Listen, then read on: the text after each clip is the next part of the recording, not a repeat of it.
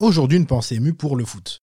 Ce sport que j'aime tant, apprécié tous les deux ans par la majorité du peuple et détesté le reste du temps, pour mille raisons aussi valables qu'une candidature de Manuel Valls dans n'importe quel pays. Une des critiques qui revient souvent, c'est les footballeurs sont payés trop cher. Trop cher par rapport à quoi? Par rapport à leur utilité, à part 2-3 coupes qui sont formées en parlant 3-5-2 et 4-3-3, c'est vrai qu'ils sont beaucoup trop payés. Sauf qu'on est dans un monde nul et capitaliste où les gens sont payés selon ce qu'ils rapportent et la rareté de leur talent, et malheureusement non leur utilité. Sinon, les aides-soignants tiraient au taf en Y sur un T-Max. Et le fait est que les joueurs apportent énormément d'argent et que leur talent est très rare. Il y a un paradoxe que j'aime beaucoup, c'est les gens qui résument le taf des footballeurs à courir derrière un ballon en disant en plus qu'ils sont trop payés. Bon, pourquoi pas, c'est une façon de voir les choses. Je vais poser un postulat évident. 99,9% des gens aimeraient gagner des millions sans rien faire. Sinon, on serait pas spammé par les pubs qui nous proposent de gagner 75 000 euros par mois depuis chez soi, avec une connexion internet, un smartphone, un pied de biche et une connaissance approximative de la table de 10. Bah, si c'est si simple d'être footballeur, pourquoi tous ceux qui disent que c'est simple gardent leur taf chiant, qui paient pas des millions par mois pour devenir footballeur? Parce que c'est pas simple du tout. Je répète que oui, dans un monde idéal, les footballeurs pros seraient pas aussi payés, mais entre le moment où je l'ai dit et maintenant, le monde n'a pas changé vu que c'était il y a une minute. Être footballeur pro, c'est compliqué parce que ça nécessite une combinaison de choses qui sont pas si évidentes que ça à réunir. Bon, déjà, il faut pas être mauvais avec ses pieds. Quoique, quand tu regardes certains matchs de Ligue 1, tu peux remettre ça en doute.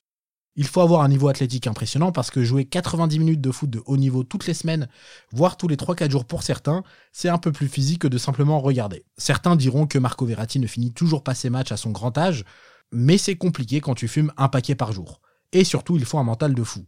On peut élargir ça aux sportifs en général, on se rend pas compte, mais leur taf c'est de gagner contre d'autres gens il y a peu de métiers dont c'est le cas. Le seul qui me vient en tête, c'est avocat, et encore. Tu peux ne pas obtenir ce que tu veux sur une affaire parce que les circonstances étaient très défavorables. Là, le foot, c'est 11 contre 11, tu peux pas te défiler. Et on parle de mental, du coup, je voulais aussi parler d'intelligence dans le foot. Pareil, j'entends beaucoup de phrases du style Les footballeurs ne sont pas très intelligents. C'est à la fois vrai et faux. Pour porter cette affirmation, on va prendre des marqueurs qui ne sont pas forcément révélateurs d'intelligence, mais d'éducation, au sens scolaire surtout. Notamment la façon de s'exprimer et le niveau d'études. Si on juge par ce biais-là, effectivement, ils ne sont pas très intelligents. La plupart des footballeurs ne sont pas de très bons orateurs, quoique certains peuvent dire des choses très intéressantes en conférence de presse, et d'autres ont de beaux diplômes en poche. Spécial dédicace à Socrates qui était docteur en médecine, un brillant footballeur et d'un engagement politique sans faille. On en parle plus longuement dans Le football peut-il sauver le monde? Le lien vers le podcast se trouve en description sur notre Insta, beau parleur tout attaché au pluriel. Fin de la promo intempestive. Prenons quelqu'un comme Ribéry. Longtemps moqué pour sa façon de parler, Ribéry est dans certains domaines bien plus intelligent que nous tous. Si on parle d'intelligence émotionnelle, Ribéry nous éclate tous à coup de n'importe quel outil trouvable chez Castorama. Un sang-froid hors norme, quelles que soient les conditions, supporters qui l'insultent et plus globalement environnement hostile. Une empathie ultra développée qui lui permet de sentir où sont les joueurs sur le terrain, leur état émotionnel, leur niveau de fatigue à tel ou tel moment, malgré qu'il ait déjà couru 10 km. Une capacité à prendre des décisions hyper rapidement et surtout hyper pertinentes. Et j'en passe.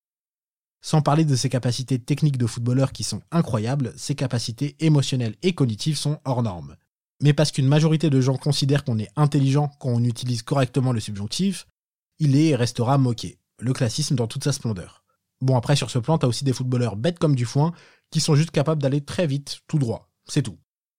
Et on parlait de mental, j'oublie d'en parler, mais la pression bordel le trois quarts d'entre nous, moi compris, dormaient pas de la nuit quand fallait faire une présentation éclatée devant 15 personnes tout aussi éclatées en cours. Donc imagine ce que c'est de tirer un penalty en finale de Coupe du Monde. Dans cette situation, perso, je pense que mon âme tremble.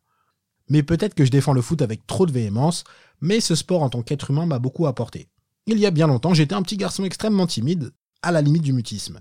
Mon père a bien vu que tout petit j'étais pas du tout sociable, donc il a décidé de m'inscrire au foot. Et petit à petit, je me suis ouvert aux autres et au monde, jusqu'à atteindre la désinhibition ultime, chanter des chansons paillardes à 2h du matin, au milieu de gens que je ne connaissais pas.